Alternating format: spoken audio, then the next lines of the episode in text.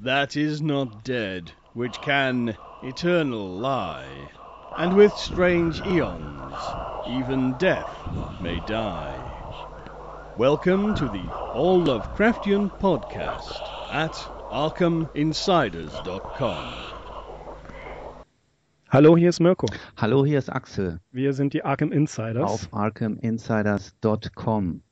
Ja, heute, liebe Insiders, wollen wir euch einen bisher noch nicht allzu bekannten Ort des Lovecraft Countries vorstellen. Und zwar nehmen wir euch mit auf eine Reise in das schöne Sulzbach-Rosenberg in der düsteren Oberpfalz. Wer da jetzt etwas planlos mit den Schultern zuckt, sollte sich den Namen auf jeden Fall merken, denn Sulzbach-Rosenberg sowie Umgebung schicken sich an, eine Brutstätte der Fantastikszene in Deutschland zu werden. Auf diesem bemerkenswert kleinen Flecken Provinz finden sich begabte Literaten, Musiker von Weltruhm sowie sowie eine ambitionierte und fleißige Hörbuch- bzw. Hörspielproduktion namens Yellow King Productions. Und genau um diese soll es in unserem heutigen Podcast auch gehen. Und dazu begrüßen wir ganz herzlich bei den Arkham Insiders Mario und Sascha von Yellow King Productions. Hallo. Guten Abend. Guten Abend. Guten Abend. Ja, ich habe jetzt schon so ein bisschen äh, über euren Wohnort berichtet, möchte euch da natürlich nicht das Wort aus dem Munde nehmen. Vielleicht stellt ihr euch einfach mal kurz vor, wer genau ihr seid, was ihr für eine Rolle einnehmt bei Yellow King Productions und wann ihr angefangen habt, was ihr jetzt macht und wohin das alles in welche Richtung noch gehen soll. Genau, also ich bin der Mario, äh, komme eben wie gesagt aus Sulzbach-Rosenberg, so ein kleiner schwarzer Fleck auf der Landkarte zwischen Nürnberg und Regensburg im tiefsten Herzen der Oberpfalz. Ähm, Yellow King Productions gibt es jetzt seit circa drei Jahren, hat eben als kleine Fan- bzw. Küchenproduktion angefangen und hat sich halt mittlerweile, sage ich mal, trotzdem zu etwas Größerem gesteigert. Also aktuell ist bei uns erschienen ähm, ähm, eine Hörbuch- bzw. Hörspielumsetzung von ähm, H.P. Lovecrafts Dagon.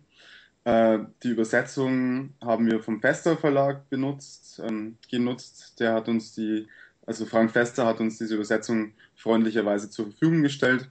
Also quasi auch eine Ko Kooperation. Ähm, das Ganze wurde gesprochen von Dominik Valentin Peter. Das ist ein ähm, neuer Sprecher aus der Schweiz, den wir vor zwei Jahren entdeckt haben. Absolute Koryphäe auf seinem Gebiet und meiner Meinung nach auch eigentlich der prädestinierte Lovecraft-Protagonist. Und ähm, der spricht eben, wie gesagt, diese komplette Story. Ähm, vertont wurde das Ganze von ähm, Sascha Schiemann, der sich jetzt dann eben auch gleich vorstellen wird. Genau. Ähm, und ja, umgesetzt, also unter anderem von mir, also Regie, Schnitt und so weiter. Ähm, ähm, Sounds, Vertonungen haben wir zusammen gemacht und unter anderem auch eben äh, ein exklusives Chorstück, genau, das dann eben am Ende des Hörspiels vorkommt. Ähm, ja, also ich bin Sascha, ähm, ich bin nicht aus Rosenberg, ach, ich kann es mir gar nicht, Rosenbach-Sulzberg, ähm, sondern ich komme aus Castro-Brauxel im Herzen des Ruhrgebiets und äh, bin seit März diesen Jahres bei äh, Yellow King Productions mit an Bord. Ja, es war eigentlich ein Zufall. Wir haben uns eigentlich auf einem gemeinsamen Konzert von unseren Bands kennengelernt und äh, da hat sich dann relativ schnell ergeben, dass wir da in eine Richtung denken und dass wir ähnliche Vorstellungen haben, was äh, Lovecraft-Hörspielumsetzung oder Hörbuchumsetzung angeht. Und äh, so hat sich dann die Zusammenarbeit ergeben. Ich bin ähm, Toningenieur, bin seit letztem Jahr mit meinem Studium fertig und äh, ja, bin natürlich interessiert an, an, ja, an schönen Projekten, an, an, ja, an kreativen Projekten, die man umsetzen kann. Und deswegen bot sich das an. Spielst, spielst du bei Sulfur, äh, Sulfur Ion mit? Genau, genau. Ah, okay, alles Okay, davon hat der Axel mir schon erzählt. Ja, ist, cool. eine Love, ist eine Death Metal Band, die sich, glaube ich, vollkommen Lovecraft gewidmet hat, oder? Ja, genau. genau, die Texte sind alle Lovecraft inspiriert, die Musik auch. Und ähm, ja, da mache ich, da bin ich eigentlich, eigentlich bin ich nur Live-Mitglied für als äh, Bass. Ähm, es hat sich dann aber auch schnell ergeben, dass wir dann irgendwie live auch irgendwelche atmosphärischen Sounds machen wollten und so. Da war ich dann auch mit an Bord. Das habe ich dann gemacht. So, keine Ahnung. Ich nenne es mal Zwischenspieler zwischen den Songs live, äh, die dann auch sehr atmosphärisch und düster sein sollten. Und das, das ist dann so mein Job auch. Mhm. Dementsprechend ist so das ganze, der ganze Bereich Musik, Sounddesign, das ist alles so, geht so Hand in Hand bei mir, würde ich sagen. Okay, wo kann man was von euch hören? Ähm, ja, also ich meine, das erste Album, ähm, das, das erste Album, ich weiß gar nicht, ob das noch verfügbar ist. Also der, mein letzter Stand war, glaube ich, dass das schon vergriffen ist mittlerweile. Also ich habe es ähm, nicht, ich hab's nicht mehr bekommen. Du hast es nicht mehr bekommen? Oh. Nein, keine Chance. ähm, ja, das zweite Album wird wahrscheinlich Ende diesen Jahres dann rauskommen. Ich weiß aber ehrlich gesagt noch nicht, wie der Titel ist, weil ich bin da, ich bin an dem, an dem Schaffensprozess der Alben bin ich halt nur am Rande dabei. Ich mache jetzt dann die Keyboards mhm. fürs nächste Album. Ähm, aber ansonsten ist das überhaupt nicht in meiner Hand dann. Das, äh, also was die, was die Gitarrenarbeit und sowas angeht, also die eigentliche, der eigentliche Bandanteil der Musik, das ist dann, da bin ich dann nicht dran beteiligt, leider. Ja, aber im Internet, Salfa Eon, da, da findet man auch schon einiges. Kann man sich halt Alles klar. Erinnern, ja. Ja, das stellen wir in die Shownotes. Mario, du hast dann gerade erzählt, auch eine Band. Ihr habt euch, wie war das, bei einem gemeinsamen Konzert kennengelernt? Genau, also ich bin Schlagzeuger der deutschen Heavy Metal Band Atlantic Codex. Ähm, wir haben vor, wann war das? Ich glaube, circa fünf Monaten hatten wir in Hamburg ein Konzert auf dem Hell over Hammerburg. Und äh, ich habe eben den Sascha und seine Jungs im Backstage-Raum getroffen. Die haben sich gerade fürs Konzert hergerichtet. Ziemlich cool mit irgendwelchen ähm, schwarz eingefärbten Fischnetzen und äh, ähm, rußgeschwärzten Gesichtern und halt eben so eine ähm, ja, typischen Lovecraft-Symbolik. Und die, ich hatte von der Band vorher eben noch nichts gehört. Und ähm, ja, war total hin und weg, äh, stand im Konzert auch in der ersten Reihe und äh, ja, haben dann nachher im ähm, Backstage-Bereich eben uns nochmal getroffen uns unterhalten und sind dann eben auf so auf Yellow King Productions eben gekommen. Da hatte ich dem Sascha eine CD gegeben von uns. Zwei, drei Stunden Dauerfeuer, Gespräch im Backstage-Bereich. Die anderen Bandkollegen waren schon dementsprechend genervt, dass wir jetzt irgendwie von Musik auf Hörspiel kommen. Ja, und so hat sich eben der Kontakt dann, dann ergeben. Genau, mit dem Sascha. Okay, und wie, ähm, und das ist eine Frage, die ich bei jedem Interview stelle, weil es einfach sein muss. Ja? Wie seid ihr, wie seid ihr auf Lovecraft gekommen? Also, wie war euer Lovecraft-Moment? Das ist der, das ist der schönste Teil zu sagen, how was your Lovecraft-Moment? also, ich meine, wie seid ihr, wie seid ihr drauf gekommen? Was, was hat euch zu Lovecraft geführt? Sascha, du zuerst oder ich? ich bei, bei, mir ist es ein bisschen peinlich. Du kannst gerne anfangen, wenn du magst. Alles klar. Bei mir ist es eigentlich noch viel peinlicher. Also, als ich circa 15 war, ähm, ich hatte damals eine Freundin, da sind wir so bei uns in Sulzbach spazieren gegangen und es hat sich so ein neuer Buchladen eröffnet. Ich habe mir normalerweise immer halt ähm, drei Fragezeichen CDs oder Kassetten in diesem Buchladen gekauft und irgendwann mal war mir der Sinn nach etwas mehr Düsterem. Und ja, so, sag mal, Stephen King und so weiter war eh ein bisschen so standardmäßig, da hat man schon alles gelesen. Ja, und der ähm, Verkäufer, der hat gemeint, hey, pass mal auf, wenn du mal was ganz Extravagantes willst, dann ähm, nimm dir mal dieses Buch mit. Und der hat mir dann eben von Lovecraft die Stadt ohne Namen eben angedreht, muss ich schon sa so sagen eigentlich. Ähm, ich habe mir das Buch gekauft und ich muss zu meiner Schande gestehen, im zarten Alter von 15 oder 16 habe ich eigentlich nicht so viel von den Sachen verstanden. Also ich habe mir die Geschichten immer und immer wieder durchgelesen. Die hatten halt so eine totale Anziehungskraft, weil einfach diese Plätze, die da beschrieben wurden in den Geschichten, halt einfach total verstörend auf einen gewirkt haben und, und man war halt sofort weg. Das war so ein gewisser so, so, so, so, ein Eskapismus. Man hat sich da reingelesen, man war sofort irgendwie verschwunden. Aber ich habe damals einfach nicht zuordnen können, was genau eigentlich der, der Autor eben da, da beschreibt oder was er sich da, dabei gedacht hat. Und ich habe dann dieses Buch ähm, mehr oder weniger halt wieder zur Seite gelegt, natürlich ab und zu mal drin gelesen. Ähm, da war, soweit ich mich erinnern kann, eben auch Dagon ähm, drin immer wieder mal reingeschmökert und habe das dann fünf Jahre später einem Kumpel ähm, ausgeliehen. Und ja, nach Jahren hat das mir wiedergegeben und dann habe ich eigentlich erst so richtig mit 22 oder 23, äh, also vor circa sieben, acht Jahren, äh, mich dann intensiver mit Lovecraft beschäftigt. Und ähm, ja, habe das Buch dann nochmal gelesen, habe mir dann auch andere ähm, ähm, eben so Anthologien mit, mit den Kurzgeschichten eben geholt, dann auch Hörbücher und so weiter. Und da bin ich dann so nach und nach immer mehr in diese Weird Fiction Atmosphäre eingetaucht. Ähm, aber wie gesagt, das hat schon so gewisse Zeit auch gedauert. Also ich mit, mit 15, 16 wurde ich dann noch nicht so ganz warm damit. genau, so bin ich dazu gekommen. Ja, bei mir ist es etwas, also es ist sogar vieles, vieles relativ ähnlich, habe ich gerade festgestellt. Wir haben uns ja noch nie wirklich darüber unterhalten, muss ich sagen. Ähm, bei mir hat es damals angefangen, auch so, ja, ich muss auch so um die 15 gewesen sein. Und ähm, ja, war damals ein totaler Fantasy-Literatur-Fan und also irgendwie alles, was Fantasy, Science Fiction, so diesen Bereich irgendwie streift, habe ich, hab ich quasi gefressen. Und eine Zeit lang habe ich dann eben auch mal die, ja, wie ich mittlerweile finde, nicht so ganz tollen Bücher von Wolfgang Holbein, der Hexer von Salem und ähnliches gelesen und bin dadurch zum ersten Mal auf diese, auf diesen ganzen Cthulhu-Mythos überhaupt aufmerksam geworden. Habe da vorher nie was von gehört und fand das aber total faszinierend, äh, dass da, dass da eben so ein ganzes Universum dahinter steckt, von dem ich noch nie gehört habe. Ähm, hab mir dann auch damals, ich glaube, Berge des Wahnsinns war es, als erstes Lovecraft-Buch gekauft und hatte da aber auch wirklich Schwierigkeiten, wirklich Zugang zu, zu finden, weil die Sprache fand ich damals relativ komplex und, und äh, ja, nicht so ganz eingängig und da musste man sich erstmal, musste man sich erstmal dran gewöhnen. Und dann, das habe ich zwar noch gelesen, aber dann stand das erstmal ein paar Jahre im Schrank und wurde nicht wieder angerührt.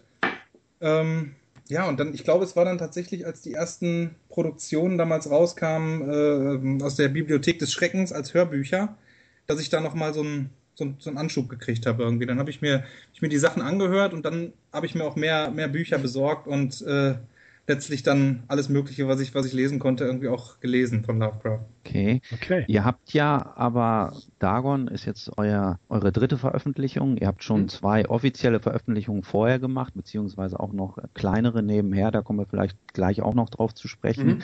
Das Interessante ist ja, Dagon ist jetzt eigentlich so die erste richtige klassische Lovecraft-Geschichte. Vielleicht könnt ihr einfach noch mal was zu den anderen beiden Sachen sagen, weil zumindest die eine ist ja von einem anderen Autor. Mhm. Und eure erste, euer Debüt ist ja im Prinzip ganz selbst gestrickt, aber nimmt Bezug auf den Lovecraft oder den Cthulhu-Mythos. Ja, also das ähm, übernehme ich jetzt am besten. Da war mhm. das Sascha nämlich noch nicht mit dabei.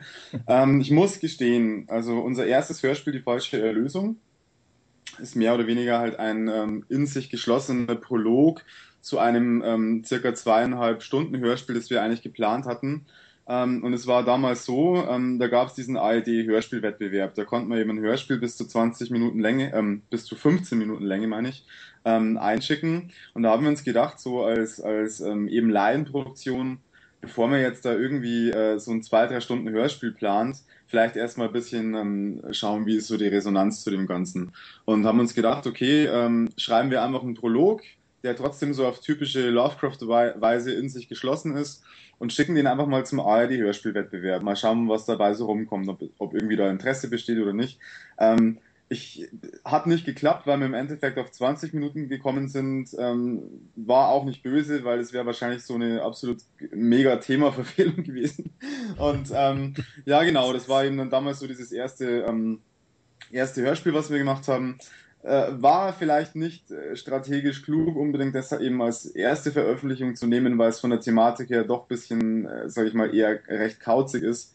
Ja, da geht es um äh, Kabbalah-Mystizismus. Äh, es ist, äh, sage ich mal, auch nicht gerade eine Thematik, die, äh, mit der sich jeder, sage ich mal, so nach Feierabend beschäftigt. und wir fanden es aber, wir fanden es geil. Ähm, es war eine selber geschriebene Story. Ähm, es war zum Beispiel auch ein Sprecher mit dabei, ein Bekannter, Andreas Denk, äh, den man unter anderem auch bei Spielen wie Skyrim ähm, eben auch als Sprecher hört. Ansonsten ähm, mein Cousin und halt noch ähm, zwei andere ähm, Sprecher, die vorher auch beim Theater eben beschäftigt waren. Das heißt, man hat halt mal, das war so der erste Gehversuch, wie funktioniert so, ein, so eine Hörspielproduktion. Also angefangen von dem von der Umsetzung des Skripts, von der Story, ähm, von den, sage ich mal, Spannungsmomenten, ähm, welche Sounds nimmt man dafür, wie komponiert man die Musik und so weiter. Also einfach so ein erster Gehversuch. Genau, und es war eben die falsche Erlösung. Ja, um da gleich einzuhaken. Ich habe es heute Vormittag nochmal gehört mhm. und mein, mein Sohn, der ist elf, der ist auch ein absoluter Hörspiel-Junkie. Ja. Ähm, der meinte zum einen, deine Stimme erkannt zu haben und das war tatsächlich der Andreas. Wir haben beide überlegt, der habe ich schon mal irgendwo gehört. Ja. Und äh, der war total fasziniert. Es kommt sehr viel Kabbala drin vor, es wird sehr viel äh, Spezialwissen und äh, ähm, diese für Lovecraft so typischen Schriften erwähnt. Ja. Da meint er, das hat er jetzt nicht so verstanden, aber er will einfach, dass es weitergeht. Ja. Und er meinte, nach 20 Minuten, das sei ihm zu wenig gewesen. also wir waren begeistert davon. Also es ist so, am besten muss man auch dazu sagen, funktionieren diese Hörspiele bei passender Atmosphäre. Also Kopfhörer aufsetzen, Licht aus, also komplett im Dunkeln perfekt. Oder irgendwie nachts beim Spaziergang. Die sind halt auch, sag ich mal, so komponiert und ausgelegt für eben diese Momente. Wenn man das jetzt beim Abspülen oder beim Staubsaugen anhört, dann ist es einfach von der Wirkung her wahrscheinlich nicht ganz so gut. Ähm, zu, der, zu der Thematik, zum Inhalt von dem, von dem ersten Hörspiel. Uns war es halt wichtig, also eben auch im Zusammenhang mit diesem ARD-Hörspielwettbewerb einfach was zu liefern, was halt einfach anspruchsvoll ist. Ich sage mal, die, die, die äh, Kabbalah kennen die meisten nur von Madonna. Und es ist ja auch so, dass man halt mit so einem Hörspiel auch, ähm, für mich, das ist ganz besonders wichtig bei diesem Medium, man kann auch Wissen vermitteln. Also, und es war halt uns ganz, ganz wichtig, einfach nur so als erster, als erster Auftakt quasi, einfach was zu liefern, ähm, wo man sich ja halt quasi einfach länger damit beschäftigen kann, wo man halt sich auch mal vielleicht vor, vor einen Computer hinsetzt und einfach mal googelt, wer war denn dieser ähm, ähm, Abraham Ben Samuel Abulafia zum Beispiel, das war ja auch, sage ich mal, ein, ein wichtiger historischer Charakter. Ähm, und uns war es halt einfach wichtig, mit so einer typischen äh, plakativen Lovecraft-Story da an den Start zu gehen. Da gibt es schon genug andere abgedroschene Sachen und da wollten wir nicht nur dann nicht nur noch eins draufsetzen. Und deswegen halt, wie gesagt, lieber ein bisschen anspruchsvoll. Im Endeffekt muss ich gestehen, ging der Schuss vielleicht ein bisschen nach hinten los, weil es eben doch von der Thematik her einfach, wie gesagt, nicht unbedingt so für die breite Masse ist. Ähm, genau. Und äh, da wird's, also mit diesem Hörspiel wird es auch weitergehen. Ähm, das äh, Folge, Folgewerk heißt ähm, Redemption. Das ist eine, eine ähm, Lovecraftsche Seefahrergeschichte, die sich, wie gesagt, auf, ein, auf einer Länge von zweieinhalb bis drei Stunden quasi halt ähm, äh, wird sich in diesem Bereich, sage ich mal, ähm, bewegen. Und die falsche Lösung war ein Prolog, aber wie gesagt, äh, man kann sich auch unabhängig von, von einem weiteren, von einer weiteren Folge trotzdem anhören, weil es halt in sich geschlossen ist. Ja, zumal ihr in den 20 Minuten schon mal zeigt, wie gut die Atmosphäre ähm, kreieren könnt. Das hat mir also sehr gut gefallen. Das, das ist schon mal, das, also da freue ich mich schon drauf, wenn noch mehr kommt, weil äh, das, was, was in dieser kurzen Zeit an Atmosphäre erzeugt wurde, das hat uns schon schwer beeindruckt. Mhm. Ja, das war auch, war auch insgesamt ein Jahr Arbeit. Also wirklich, bei uns ist es ja so, wir haben ja alle normale Jobs. Ich bin eben, wie gesagt, auch noch in der Sascha auch eben als Musiker in diversen Bands eben äh, tätig. Und natürlich ist das Problem, dass das Ganze halt wahnsinnig viel Zeit frisst. Also wir haben die meisten Sounds und Geräusche zum Beispiel komplett selber aufgenommen wir komponieren Musik grundsätzlich nur selber. Also das werden eigentlich, wenn es nicht unbedingt sein muss, keine, Stimm keine Stücke irgendwie verwendet von anderen ähm, ähm, Komponisten. Es kommt jetzt darauf an, wenn jetzt eine Sache super passt und steht man vielleicht auch im persönlichen Kon Kontakt mit dem Musiker, das ist uns auch sehr wichtig, weil wir halt eben selber Musiker sind, dann ist das was anderes. Aber jetzt bei der falschen Erlösung zum Beispiel ist auch alles komplett selber komponiert. Also jeder Moment ähm, hat quasi seine eigene Stimmung. Und das war uns halt ganz, ganz besonders wichtig. Es ist auch so, dass das Ganze halt von der Planung her, sage ich mal, für ein erstes Hörspiel, es ist halt immer so, dass es ein bisschen länger, ein bisschen mehr Zeit braucht. Bei den, bei den anderen Produktionen hat das alles viel schneller geklappt. Aber wie, wie gesagt, es kommt darauf an, man schreibt jetzt ein Skript oder ein vorgegebenes, äh, eine vorgegebene Geschichte, die man eben umschreiben muss. Als nächstes geht es dann quasi zu den, zu den Stimmen. Welche Stimmen braucht man dazu? Kennt man schon Sprecher? Oder hat man eine Vorstellung von dem Charakter, von der Stimme und von den Räumen, die man da auch, sage ich mal, soundmäßig kreieren will. Und dann geht es halt eben weiter mit Listen von Sounds, die man braucht, die man sich dann entweder halt eben zulegt oder selber aufnimmt, die Sprecher kontaktiert, gegebenenfalls auch mal zum Beispiel Proben vorher macht, also dass halt im besten Fall zum Beispiel zwei, drei Sprecher wirklich im Dialog vor einem Mikrofon einsprechen und nicht nur die einzelnen Takes rumschicken und die dann wie Lego-Steine zusammengebaut werden. Ja, es ist also wirklich ein ziemlicher Zeitfresser, aber es macht, es macht Spaß und äh, man, man, man wächst ja quasi auch mit seiner, also man entwickelt sich ja auch stetig weiter und wird besser und arbeitet schneller. Danach kam ja dann mit Haita der Schäfer wieder eine ganz andere Richtung zustande oder vielleicht keine ganz andere Richtung, aber es war dann doch wieder eine Unterscheidung zu dem ersten oder jetzt auch zu dem Dagon. Genau, also uns war ganz wichtig, bevor wir überhaupt anfangen, irgendwie Werbung für das Ganze zu machen oder versuchen, uns da irgendwie zu etablieren. Man muss ja dazu sagen, ähm, Hörspiel ist ja trotzdem wirklich noch eine Nischen, eine Nischenecke. Es war zum Beispiel so, da muss ich nochmal ganz kurz ausholen. Ähm, es war bei mir zum Beispiel in meiner Kindheit so, ich bin, seit ich denken kann, absoluter Hörspiel-Enthusiast. Also ich habe mit fünf oder sechs Jahren meine erste Hörspielkassette geschenkt bekommen. Das war Prinz Arcor, der schwarze Ritter. Absoluter Wahnsinn, super geil. Und da gab es dann jedes Mal zu Weihnachten, zum Geburtstag, zu Ostern irgendwie eine Hörspielkassette. Und damals war es eben so, da gab es auch zu diesen ähm, Masters of the Universe Figuren. Yeah! Zu, zu jeder, es gab, ja. Genau, es gab zu jeder Figur ähm, gab es eben so eine Kassette. Und zwar nicht nur irgendwie so ein billiges Werbehörspiel, sondern es waren richtig, richtig geil aufgemachte Folgen. Da gab es insgesamt, glaube ich, fast 60 Stück. Ähm, ja, genau. Und damals äh, in unserer Kindheit war ja so ein richtiger Kassettenboom quasi. Also da war das völlig normal, dass man beim Einkaufen, da wo heute Zigaretten und Kaugummis stehen, ähm, dass man da halt eben irgendwie noch so ein Regal hatte mit, mit, mit, mit Hörspielkassetten, angefangen von Benjamin Blümchen, Bibi Blocksberg, bis, bis hin zum Erwachsenenbereich, wo man dann eben schon irgendwie, äh, äh, wie hat es geheißen, ähm, dann eben auch diese ganzen ähm, Horror. Barry Brandt, genau, Macabros. Oder John, ja, Macabros John Sinclair vom Tonstudio Braun. Bei mir kommen gerade nostalgische Gefühle ja. auf. Das ist so war das. Wir sind Kassettenkinder. Genau, und ja. zu, zu, zu, damalig, zur damaligen Zeit war das Ganze halt völlig normal. Es war halt so, äh, wir wollten erstmal, bevor wir richtig Werbung machen für das Ganze, uns erstmal vielleicht so einen kleinen Kundenstamm aufbauen mit 10, 20 Leuten, also wirklich erstmal ganz, ganz tief stapeln und dann wirklich einfach mal uns ein paar Probehörer äh, irgendwie dazu holen. Aber jetzt nicht irgendwie Leute im Freundes- und Bekanntenkreis, sondern auch Leute, die man eben mal zufällig eben, wie jetzt bei uns, übers Internet kennenlernt, auf einem Konzert oder so. Dass man wie halt eben auch bei der Musik erstmal so eine, bevor man jetzt wirklich, sage ich mal, ähm, versucht, mehr, mehr zu veröffentlichen, also höher, höher frequentiert jetzt da monatlich ein, zwei ähm, Werke zu veröffentlichen, dass man wirklich erstmal schauen kann, stimmt die Qualität, also es gibt ja bestimmte Qualitätsmerkmale, wie Musik, wie auch beim Hörspiel, angefangen vom Pegel, über die Sounds, ähm, wie die Sprecher miteinander harmonieren und so weiter. Man muss ja irgendwo äh, einfach so einen Raum erzeugen, wo sich der Hörer wohlfühlt.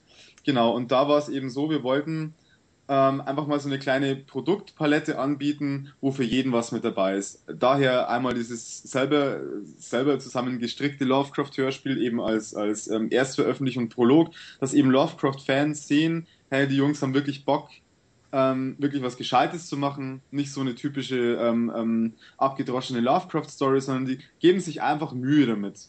Und klar, man muss auch dazu sagen, ist jetzt vielleicht nicht jeder Sprecher, der jetzt da mitgewirkt hat, irgendwie so ein, so ein ähm, sag ich mal, Profi oder so. Aber es waren alle wirklich mit Elan und, und am, am Werk und hatten Spaß in der Sache.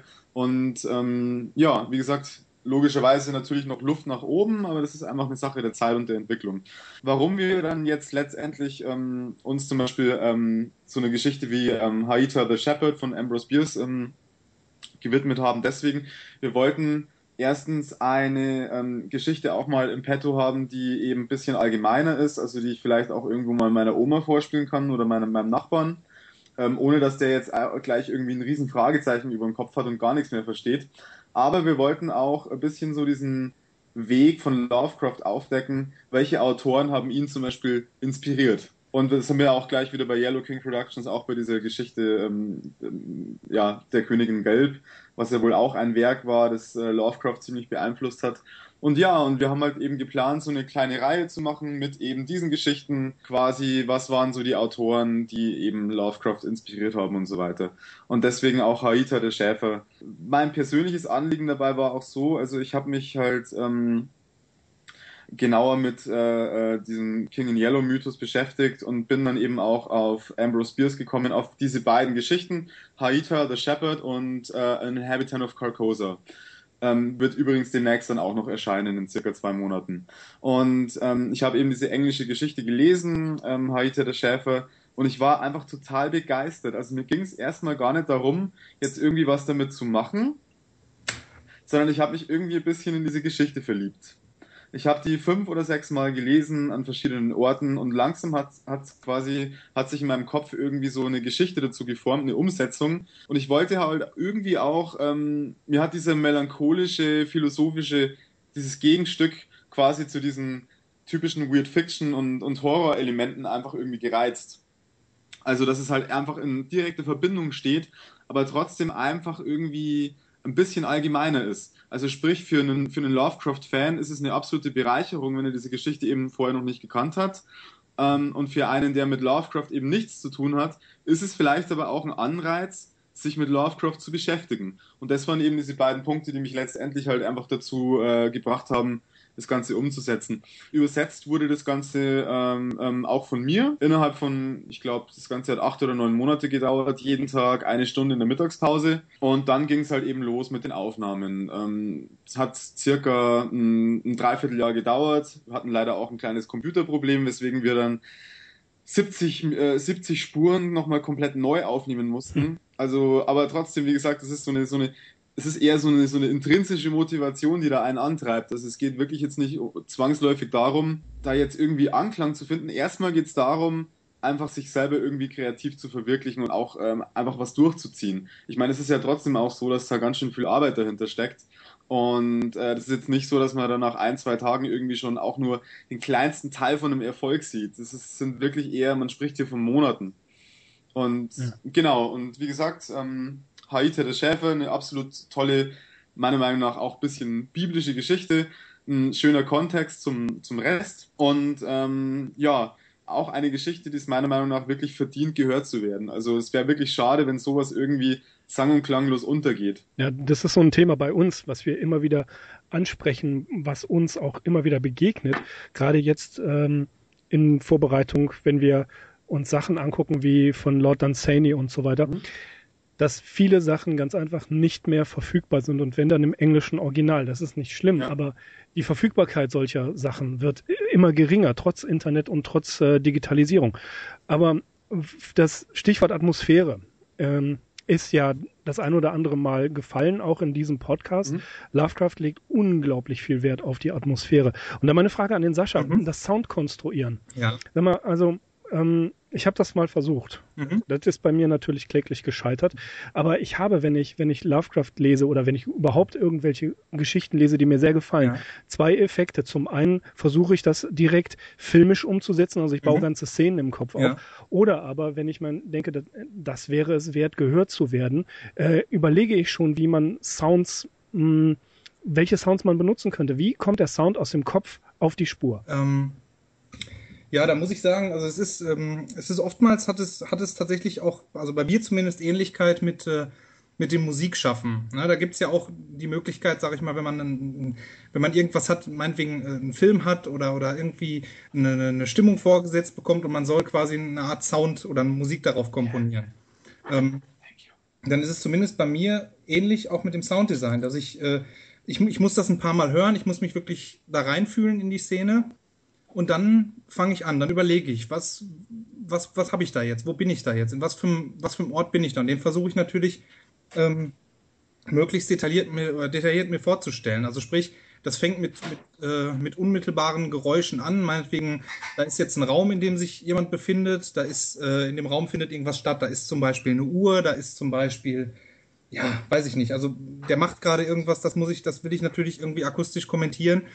Und ähm, dann muss ich das aber noch ein paar Mal hören und dann geht das Ganze weiter. Dann, dann überlege ich mir, okay, ich habe jetzt da schon einen Raum und das, was eigentlich gesagt wird, tut er gerade. Aber was passiert noch? Was, was für eine Stadt ist das außerhalb des Raumes oder ähnliche Sachen? Ne? Also was, was ist der, der nächstgrößere Schritt?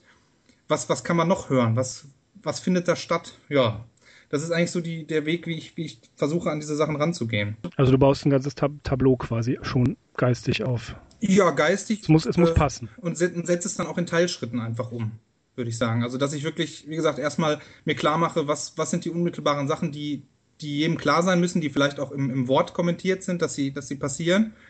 Ähm, die versuche ich umzusetzen. Da, da ist es natürlich manchmal auch wirklich so ein, äh, ja, so ein Try and Error, sag ich mal. Also, dass, dass ich mir, mhm. äh, ich, ich weiß jetzt zum Beispiel, da soll äh, ein Papierknistern sein oder da soll eine Uhr im Raum sein. Dann gucke ich natürlich, okay, habe ich die Möglichkeit, so eine Uhr selber aufzunehmen. Wenn das nicht so ist, dann bedient man sich natürlich auch mal einer, einer Soundbibliothek oder ähnlichem. Aber auch da muss man dann natürlich gucken, ist das ein Sound, passt, also passt der jetzt für mich? Ist das das, was ich mir vorstelle? Und ähm, ja, bei mir ist es dann noch so, dass wenn ich einen Sound habe, also es ist wirklich ganz selten, dass ich einen Sound so übernehme, wie er dann in einer Bibliothek zu finden ist, sondern ich verändere den dann noch. Das fängt dann an beim, beim, beim Pitchen des Sounds oder irgendwie ja, klangliche Bearbeitung zum, daran zu machen, ähnliches, den auf eine gewisse Weise zu schneiden. Gibt es natürlich unheimlich viele Möglichkeiten, was man damit machen kann.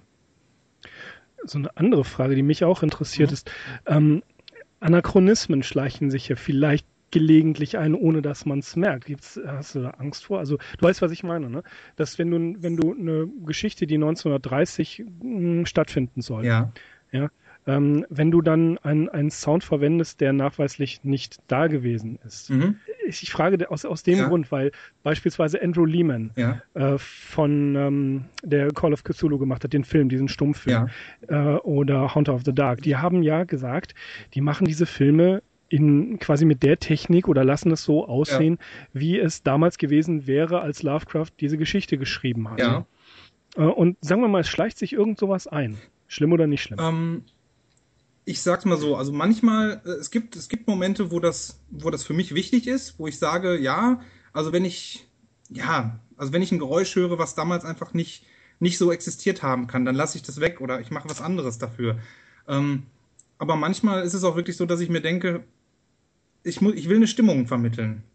Hm. Und ich will ja natürlich auch eine Stimmung für jemanden vermitteln, der heute dieses Hörspiel hört. Und für mich ist es dann im Zweifel wichtiger, die Stimmung aufrechtzuerhalten, anstatt zu sagen, ich nehme jetzt ein Geräusch, was auf jeden Fall genauso klingen muss, wie es damals klang. Und zwar haben wir jetzt eben vor zwei Monaten so ein, so ein Kurzhörspiel eben gemacht, um diesen ähm, ja, Königin Gelb-Mythos einfach mal vorzustellen. Ähm, das Ganze heißt Der Anruf und ähm, ist eben so eine Drei-Minuten-Geschichte von einem befreundeten Autoren, Georg Britzko. Und ähm, ja, das war so, so das erste, was ich eben zusammen mit dem Sascha eben vertont habe.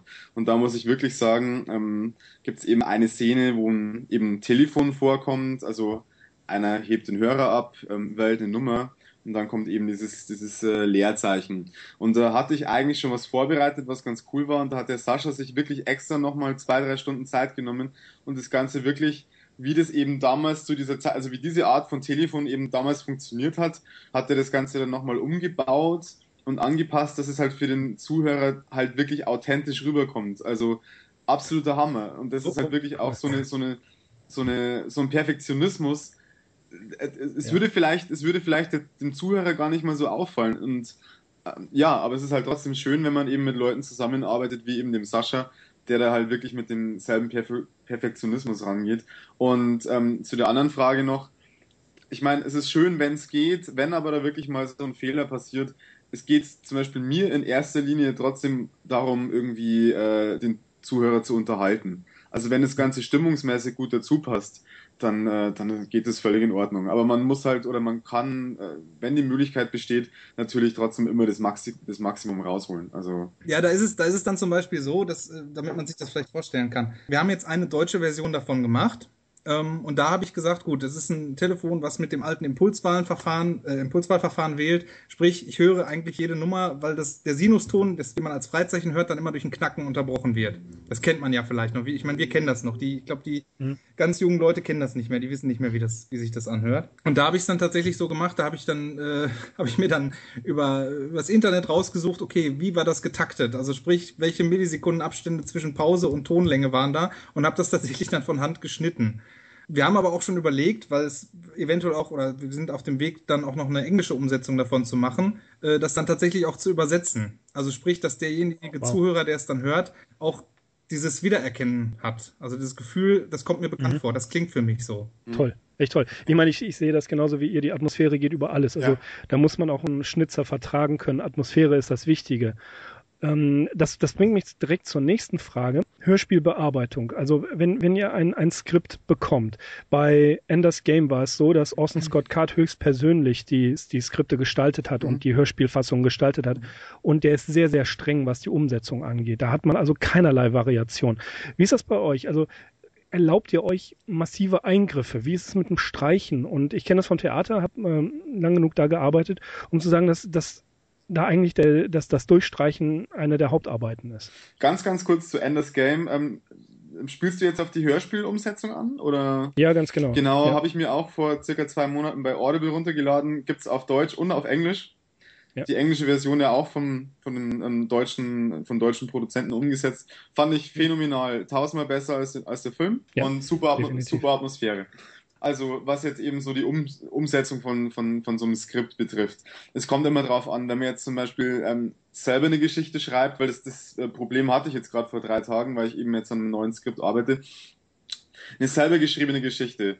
Da ist es noch so, ähm, dass man ja viel, sag ich mal, noch viel rumreißen kann. Man schickt ein paar Kumpels, hey, lest dir das mal durch, wie findest du es? Ähm, Gibt es noch irgendwelche Fragezeichen? Würdest du vielleicht noch Sachen äh, wegnehmen oder dazufügen? Da kann man halt einfach noch ein bisschen so auf so eine allgemeine, äh, ähm, äh, ein bisschen drauf ver sich verlassen, wenn man das eben auch Leuten gibt. Also was jetzt die Umsetzung von so einem Skript betrifft für ein Hörspiel.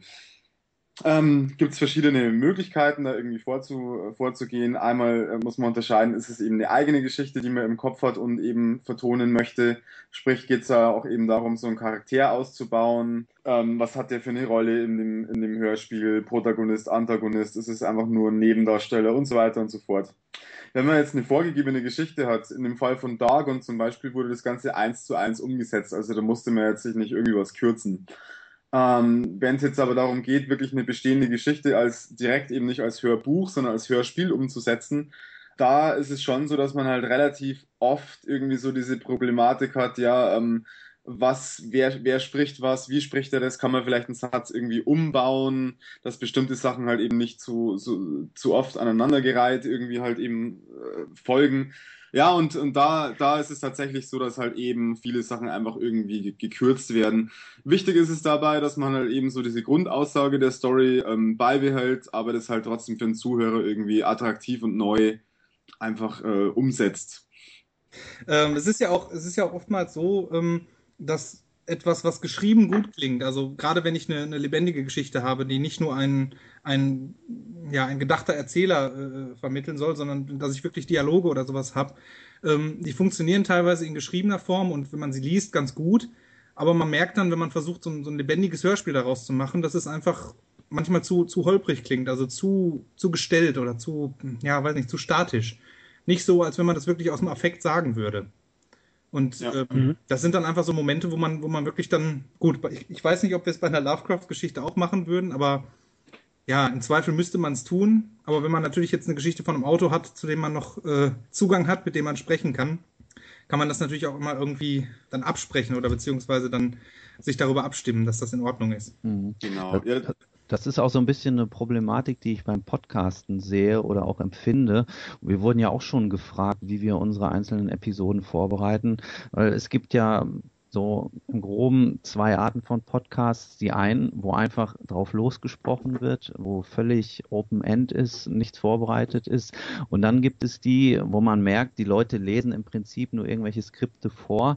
Die mhm. sind teilweise sehr, sehr sauber vorbereitet, sehr ordentlich gemacht. Aber da habe ich dann manchmal das Gefühl, die sind so ein bisschen leblos auch. Also ja. das sind meistens auch Podcasts, ja. die halt von einer Person nur betrieben werden. Es geht da auch gar nicht um Dialog. Aber da merkt man dann eben, das wird halt nicht einfach einfach so vorgetragen, sondern es wird mehr oder weniger abgelesen und das spiegelt sich dann so ein bisschen auch beim ähm, Hören wieder. Das kommt mir immer so ein bisschen auch leblos vor, so gut die Sachen teilweise gemacht sind, mhm. aber dann ähm, ziehe ich doch eben wieder auch so einen Dialog vor, obwohl ich nun auch kein Fan bin von diesen drei, vier Stunden Podcast, wo die Leute einfach nur drauf losreden. Also, also äh, äh einer, der es, wirklich drauf hat, einen Monolog zu machen, und es trotzdem unterhaltsam ist, ist immer noch Harald Lesch. Mhm, Dessen ja. Podcasts sind wirklich toll. Ja, das stimmt. Gut, das ist ein alter Hase, auch, auch Fernsehen, ja, das ist immer ja, der, ja, natürlich, der hat's richtig der hat's drauf. drauf ja.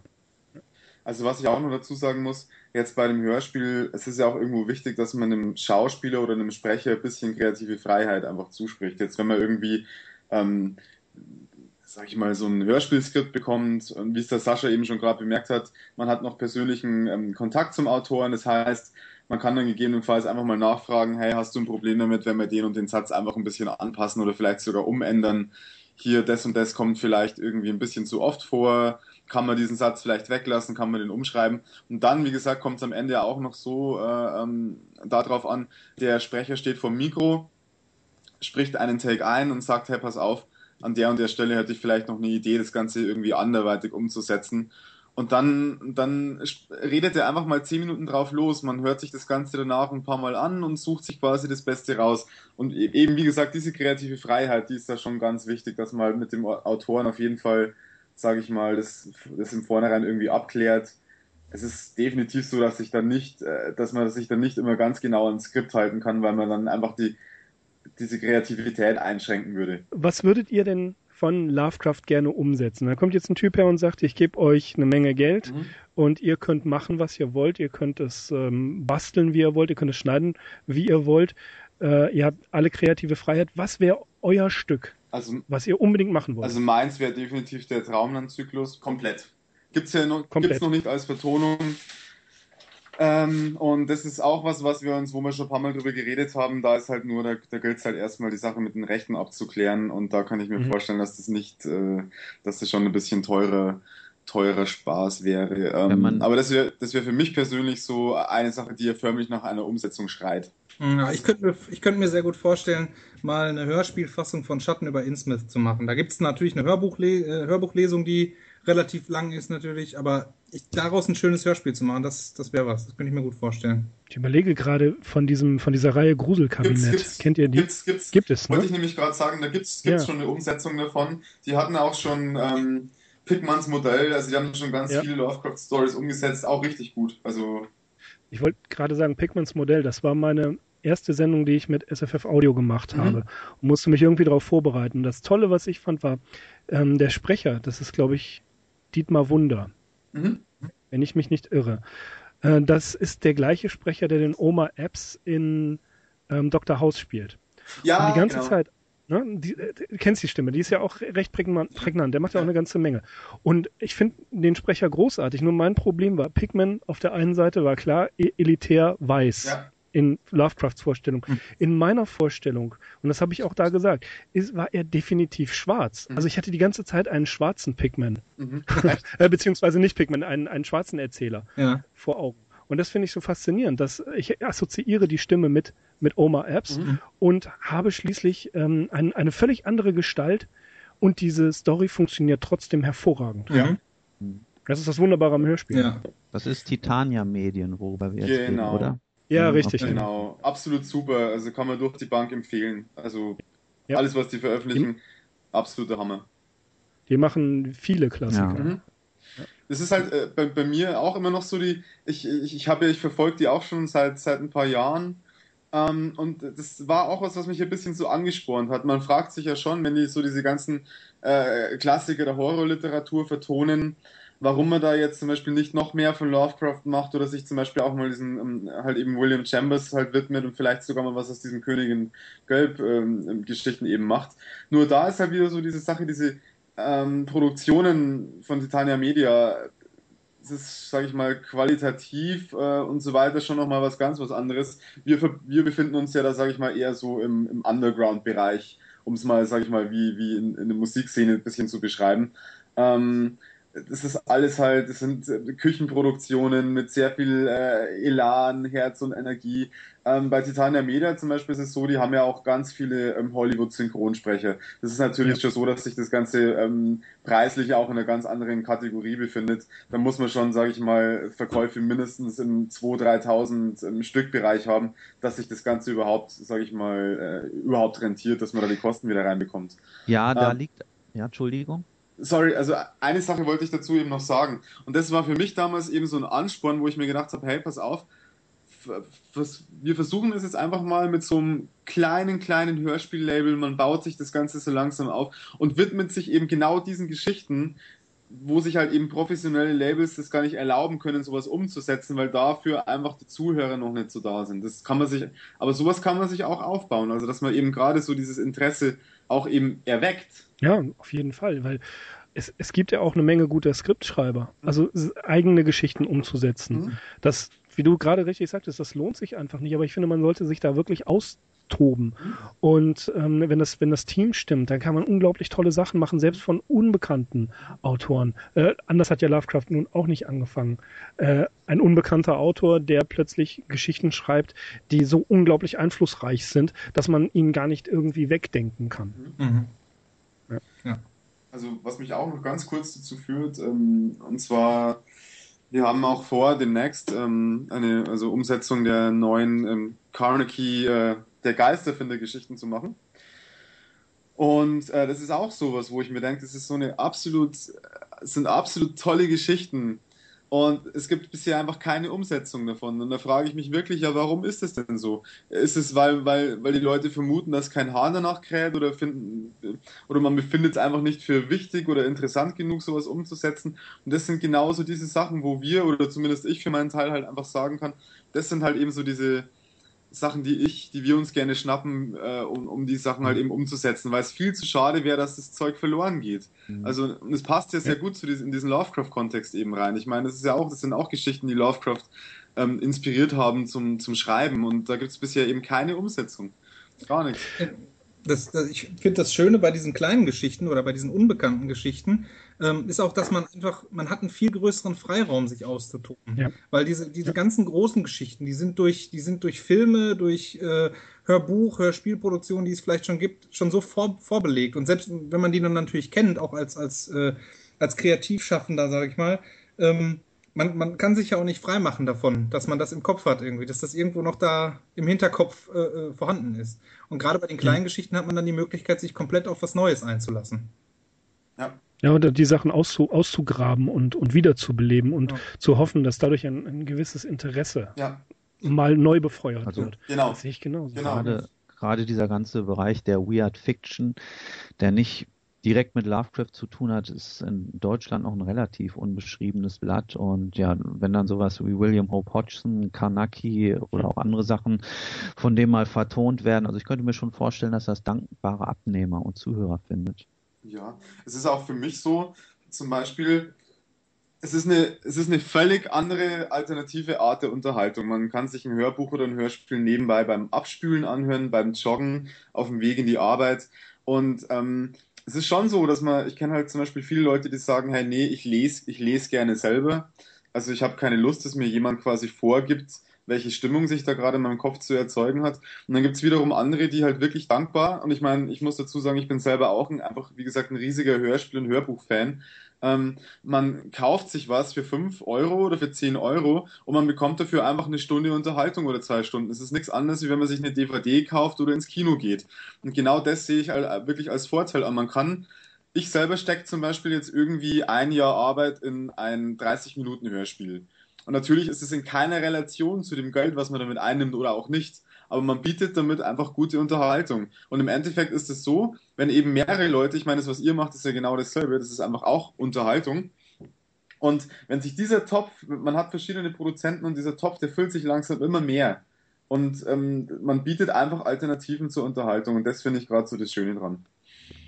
Ja. Unterhaltung ist ein gutes Stichwort. Mir geht ja jetzt die ganze Zeit schon eine Sache durch den Kopf und zwar, ihr habt schon das Hörspiel, euer Kurz, Kurzhörspiel Der Anruf erwähnt.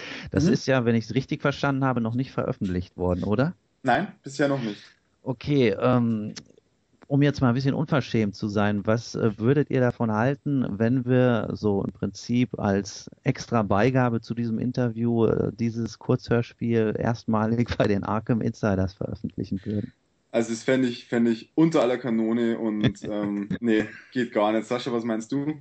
Nö, ich finde es eine gute Idee. Jetzt, ne? nee, also unbedingt, unbedingt. Ähm, ähm, der, äh, um mal kurz was zum Autoren zu sagen, Georg Britzko, der hat uns, ähm, den habe ich in einem Hörspiel, ähm, äh, in einem Forum kennengelernt, ähm, hörtalk.de kann ich auch nur empfehlen. Und der hat mich dann eben aufgrund meines ähm, ähm, ähm, Namens äh, The King in Yellow da eben angeschrieben und hat gemeint, hey, super Sache, was ihr da macht, hat sich dann eben auch gleich direkt ein Hörspiel bestellt. Und der ist jetzt halt eben fleißig am Skripte schreiben und hat uns halt eben so als ähm, Kurz, äh, Kurzhörspiel, um einfach ihn als Autoren mal eben vorzustellen, eben uns dann diesen Anruf zugeschickt, ähm, den wir dann eben umgesetzt haben. Und es wäre uns natürlich eine Ehre, wenn wir den exklusiv ähm, bei euch quasi eben als Premiere dann eben vorstellen könnten. Mirko, was hältst du davon? Ich bin hin und weg. Großartig, ja, na klar. yeah. Also, es ist eine Kurzgeschichte, die eben den ähm, Hastur den Gelben König vorstellt, äh, auch interessant für Leute, die, eben noch nie was davon gehört haben. Und es lässt natürlich am Schluss das entsprechende Fragezeichen über dem Kopf ähm, ähm, erscheinen, um natürlich nicht das Interesse an der ganzen Sache zu verlieren, sondern im Gegenteil vielleicht eben ähm, ja sich damit auseinanderzusetzen, sich vielleicht mal ein Buch zu bestellen oder sich auch eben die anderen Hörspiele anzuhören. Also Genau, es ist ein, ist ein cooles kleines Mini-Hörspiel ähm, für Insider, aber eben auch für Leute, die noch nie was davon gehört haben. Ja, und es gibt durchaus auch eine Parallele zu einer ganz bestimmten Lovecraft-Geschichte, aber das sollen dann einfach mal die Zuhörer und Zuhörerinnen herausfinden und können sie uns genau. mal in den Kommentaren mitteilen, wenn sie denn dieselbe Meinung haben oder dieselbe Idee, wie sie mir gekommen ist, als ich das mal ja. gehört habe. Mhm. Es bleibt spannend. Mhm. Würde mich persönlich jetzt aber wirklich interessieren, an welche Geschichte du da denkst. Aber das ähm, würde ich sagen, Kann man ja anderweitig mal besprechen. anderweitig, genau. genau. Ja, okay, dann wären wir soweit am Ende dieses kurzweiligen Interviews angekommen. Es hat mich sehr gefreut, Mario und Sascha, auch wenn so ein bisschen meine Einleitung hier zerstört worden ist, nachdem sich herausgestellt hat, dass der Sascha nicht aus Sulzbach-Rosenberg, sondern aus dem idyllischen Castrop-Rauxel kommt. Äh, ja, wie gesagt, vielen Dank nochmal für das Interview. Vielen Dank für das Hörspiel, das ihr bereitstellen wollt. Da sind wir schon alle sehr gespannt drauf. Ich kann nur hoffen, dass wir uns mal widersprechen bei Gelegenheit und verabschiede mich an dieser Stelle einfach schon mal. Ich bin Axel. Ja, ja. Ich bin Mirko. Ich danke auch nochmal viel, äh, vielmals äh, für dieses wirklich lustige Interview. Es hat wahnsinnig viel Spaß gemacht. Ich würde mich auch freuen, euch im anderen Zusammenhang, Achtung, das ist ein Hinweis, mhm. äh, widersprechen zu können. Und äh, wir haben eine Menge Spaß gehabt, liebe Insiders, mit den beiden. Und das werden wir bei Gelegenheit wiederholen. Ich bin Mirko. Ich bin Axel. Jetzt. Nee, aber von, von, ah. von, unserer, von, unserer, Seite ja auch tausend Dank für die Einladung. War ein sehr, sehr ähm, cooles Interview, hat Spaß gemacht. Und ja, ich hoffe, wir hören uns nochmal. Es gibt eigentlich noch viel zu erzählen. Und ja, tausend Dank. Jetzt der Sascha noch. Ja, äh, was soll ich dem noch hinzufügen? Also klar, war, war, fand ich super spannend, fand ich super interessant, irgendwie mit euch zu sprechen. Ist auch so das erste Mal, dass ich sowas irgendwie, ja, dass ich so ein Interview mitgemacht habe quasi. Und ähm, ja, wir haben sicherlich, wir haben auf jeden Fall noch eine Menge zu, zu berichten, auch von, von anstehenden Projekten und Dingen, die dann noch ausstehen. Und wir freuen uns auf jeden Fall wiederzukommen. Alles klar. Und ich, okay. grüße, ich grüße noch ganz lieb meine Oma. Okay. Einfach rausschneiden. Nein. Ach komm. Okay, okay, wir sind die Arkham Insiders. Auf arkhaminsiders.com. Achso, auf Wiedersehen. Also, auf Wiedersehen. so sieht's aus. Genau. Und äh, müssen wir jetzt also irgendwie irgendwas beachten? Also ähm, irgendwie ich hoffe, dass ich irgendwie nicht versehentlich immer dazwischen quatsch. Mach einfach. Mach einfach. Mach einfach. Also ich. Das passt schon. Mario, kannst du versuchen, nicht bayerisch zu klingen? Äh, das, haut, das haut nicht hin, glaube ich. Ja. sehr gut, sehr gut, sehr gut. Ich war auch vorhin, als du mir gesagt hast, ja, heute Abend dann, ne? Äh, ja. Viertel, neun, ne? Da war ich dann auch ja. erstmal wieder verwirrt. Ach so, ob das jetzt Viertel vor neun ist. Ja, ja, ja, genau. Ich, hab, warte mal, ich denke so, hä, Viertel neun? Ach ja. oh Mann. Ich bin jetzt, ich bin jetzt mit meiner Frau, die kommt aus Schwaben, die sagen das ja auch so, ne? Mhm. Wir sind jetzt zehn Jahre lang mit der zusammen und ich raff's immer noch nicht. Ja, das ist scheinbar wirklich ein, also beweist halt trotzdem wieder, dass die Bayern halt irgendwie trotzdem ganz weit vorne sind irgendwie. Ja, das beweist natürlich. ja. Oh Mann, nee, das ist irgendwie, irgendwie hat man das mit der Zeit so drin. Ähm, okay. Hey, ja. Ansonsten würde ich sagen, also wenn ich, wie gesagt, wenn irgendwas nicht so ist, wie es sein soll oder nicht ganz passt, dann einfach kurz Bescheid sagen. Ja, einfach durchreden. Ähm, wenn, wenn mir da irgendwas nicht passt, also eine Antwort, die mich, mir nicht huldigt und mich nicht lobt, äh, halte ich die eben aus. Nee.